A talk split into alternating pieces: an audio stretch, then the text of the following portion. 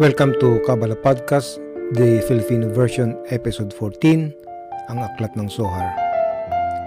Ang lahat ng sinasabi ng Sohar, maging ang mga alamat nito, ang sampung Seferot, Keter, Hokma, Bina, Hesed, Givura, Teferet, Netza, Hod, Yesod, at Malhut, at ang kanilang mga pag-uugnayan. Sa isang kabalis, ang mga paglahok at ang kanilang iba't ibang mga kombinasyon ay sapat na upang ipakita ang lahat ng mga espiritual na mundo. Si Rabbi Shimon Bayuhay o Rashbi, ang mayakda ng The Zohar, ay nagkaroon ng malaking problema. Nakikipagdebate siya sa sarili niya na kung paano iparating ang kaalaman ng Kabala para sa mga susunod na henerasyon. Alam niyang ilantad sa mga taong nilalaman ng aklat ng Zohar ng maaga. Subalit natatakot niya siyang malito at magliligaw lamang ito ng mga tao sa tunay na landas. Upang maiwasan ang kalituhan, ipinagkatiwala niya ang pagsusulat sa mga kamay ni Rabbi Abba na marunong magsulat sa espesyal na paraan na maunawaan lamang ng karapat-dapat dahil sa espesyal na wika ng Dasohar, tanging ang mga nasa hagda ng spiritual na antas ang maunawaan kung ano ang nakasulat doon. Ang Zohar ay para lamang sa mga nakatawid na sa hadlang at nakakuha ng ilang antas ng espiritualidad. Sila ang nakakaunawa sa aklat ayon sa kanilang espiritual na antas. Ngayon, karamihan sa mga kaluluwa ay masyadong materialistiko at egoistiko upang maunawaan ang Zohar.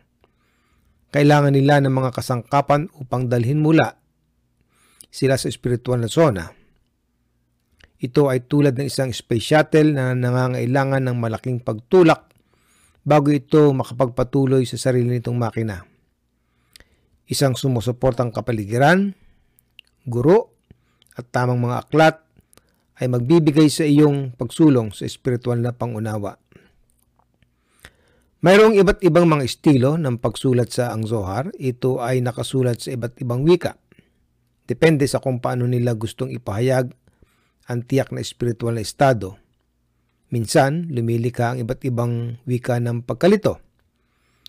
Kapag ang aklat ay nagsasalita tungkol sa mga batas, maaring isipin ng mga tao na ang Zohar ay nangangaral ng moral Kapag nagkwento ito, maaring ang mga tao ay tingnan ito bilang mga pabula.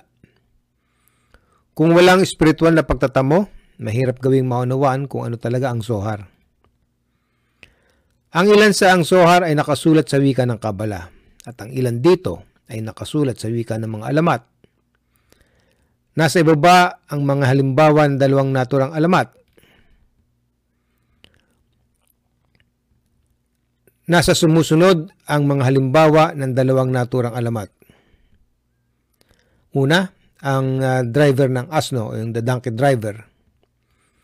Ang suhar ay naglalaman ng isang magandang kwento tungkol sa isang driver ng asno. Isang lalaki na nagtutulak sa mga asno ng mahalagang lalaki upang sila ay walang ingat na maglakad at makipag-usap tungkol sa kanilang mga gawain. Ngunit ang driver ng asno sa ang Zohar ay isang persang tumutulong sa isang tao na mayroon ng sariling kaluluwa.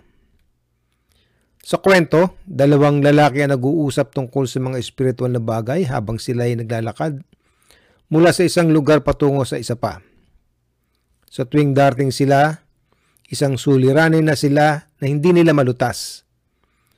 Ang driver ng asno ay uh, mahimalang nagbibigay sa kanila ng sagot habang sumusulong sila, salamat sa mga sagot ng driver, natutuklasan nila na ang kanilang simpleng driver ng asno ay talagang isang anghel na ipinadala ng langit na naroroon pa lamang sa layo ng iyon upang tumulong sa pag-unlad nila. Kapag sila ay umunlad sa huling antas, nalalaman nilang nandoon na ang driver nila na naghihintay sa kanila. Ang kabalistikong interpretasyon, ang asno ay ang ating kagustuhang tumanggap, ang ating egoismo. Ikaw at ako ay may driver ng asno. Naghihintay sa atin na makapasok sa espiritual na mundo upang gabayan nila tayo. Subalit basta tulad ng alamat, matutuklasan natin kung sino talaga ang driver ng asno kapag naabot na natin ang kanyang antas sa pagtatapos ng ating pagwawasto. Ang ikalawa, ang gabi ng bagong kasal. Bago matapos ang pagwawasto, mayroong isang espesyal na estado na tinatawag na ang gabi ng bagong kasal, Nights of the Bride. Ang kwento sa ang Sohar ay nag-uusap tungkol sa paghahanda ng nobya para sa seremonya ng kasal. Ang nobya ay ang koleksyon ng lahat ng mga kaluluwa isa itong kli o daluyan na handang makisalamuha kasama ang lumikha. Kapag naabot mo ang estadong ito, pakiramdam mo ay handa na ang iyong kli o yung daluyan. Suportado at handa para sa espiritual na pagkakaisa.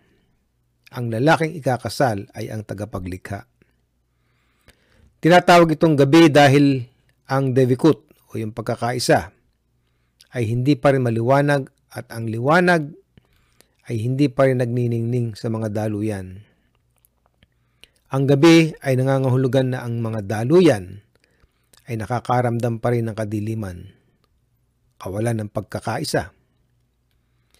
Kapag ang gabi ay naging araw, ang kasaganaan ng katapusan ng ipinangakong pagwawasto, ngunit hindi sinasabi sa atin ng angsohar ng eksakto kung bakit ito ay mabuti. Lamang na ito ay kabuuan, liwanag at kapayapaan. Ang simula ng huling henerasyon. Ang pagsulat na ang puno ng buhay o ang The Tree of Life ni Ari ay nagmarka ng simula ng huling yugto sa ebolusyon ng mga kaluluwa. Isinulat iyon ni Ari na ang kanyang yugto ay ang huling henerasyon Mula sa kanyang panahon, ang karunungan ng Kabala ay nagsimulang lumabas mula sa pagkakatago. Kahit na ito'y tumagal pa rin ng mga siglo. Sa kanya, nagsimula ang isang bagong proseso ng kahusayan.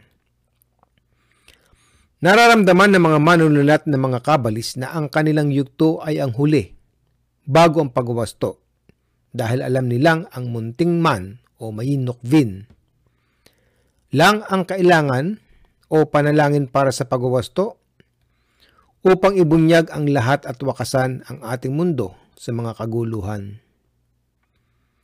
May kulang na lang na isang pulgada upang makagawa ng kontak. Ang pagtawid sa puwag ay nasa atin at ito ang dahilan kung bakit ang mga kabalis ay sinusubukang ipalaganap ang kanilang kaalaman upang mas maraming kaluluwa ang maiwasto kanilang nararamdaman na malapit na nating makumpleto ang ating pagwawasto. Ang pag-aaral ng sampung seferot. Ang mga salita ni Rabbi Shimon Bayuhay ay nakasulat sa aklat ng Sohar ng kanyang estudyante na si Rabbi Abba. Ang mga salita ni Ari ay isinulat ng kanyang estudyante na si Haim Vital, ngunit hindi katulad ng kanyang espiritual na mga ninuno Si Rab Yehuda Ashlag, nakilala na bilang Balusalam o ang bihasa ng Bahagdan, para sa kanyang sulam na komentaryo sa ang aklat ng Zohar, ay sumulat ng kanyang mga aklat ng mag-isa. Ang bumabandera sa kanyang mga nagawa ay ang kanyang komentaryo sa mga sinulat ng Ari, nakilala bilang Talmud Eser Seferot, The Study of Ten Seferot, o pag-aaral ng sampung Seferot sa anim na volume at higit na dalawang libong mga pahina. Si Balusalam ay nagpapaliwanag sa mga hindi nakapag-aral na kaluluwa na ikadalawampu at dalawamput isang siglo kung ano talaga ang ibig sabihin ng ari noong isinulat niya ang puno ng buhay, in the tree of life. Isinulat ni Balusalam ang kanyang aklat partikular sa mga tao na gusto ng espiritualidad at wala ng iba pa sa kanyang introduksyon sa pag-aaral ng sampung sefirot, Kanyang sinabi na ang kanyang hinahangad sa madla ay ang mga nagtatanong na, ano ang kahulugan ng aking buhay? At sa pinakabuod ng ating episode ngayon, na ang lahat ng bagay sa mundong ito ay mga sanga ng mga ugat na unang lumitaw sa espiritual na mundo. Ang Biblia ay nakasulat sa wika ng sanga gamit ang mga makamundong pangalan at termino na nagpapahiwatig ng mga espiritual na proseso. Ang mga kwento ng Biblia at ang Zohar ay hindi tungkol sa mga tao, kundi ito ay tungkol sa mga persang kumikilos sa mga kaluluwa. Ang aklat na isinulat sa ating pagwawasto sa isipan ay ang pag-aaral ng sampung seferot at ang may akda nito ay si Balusalam. Hanggang sa muli ng Kabala Podcast, the Filipino version, maraming salamat.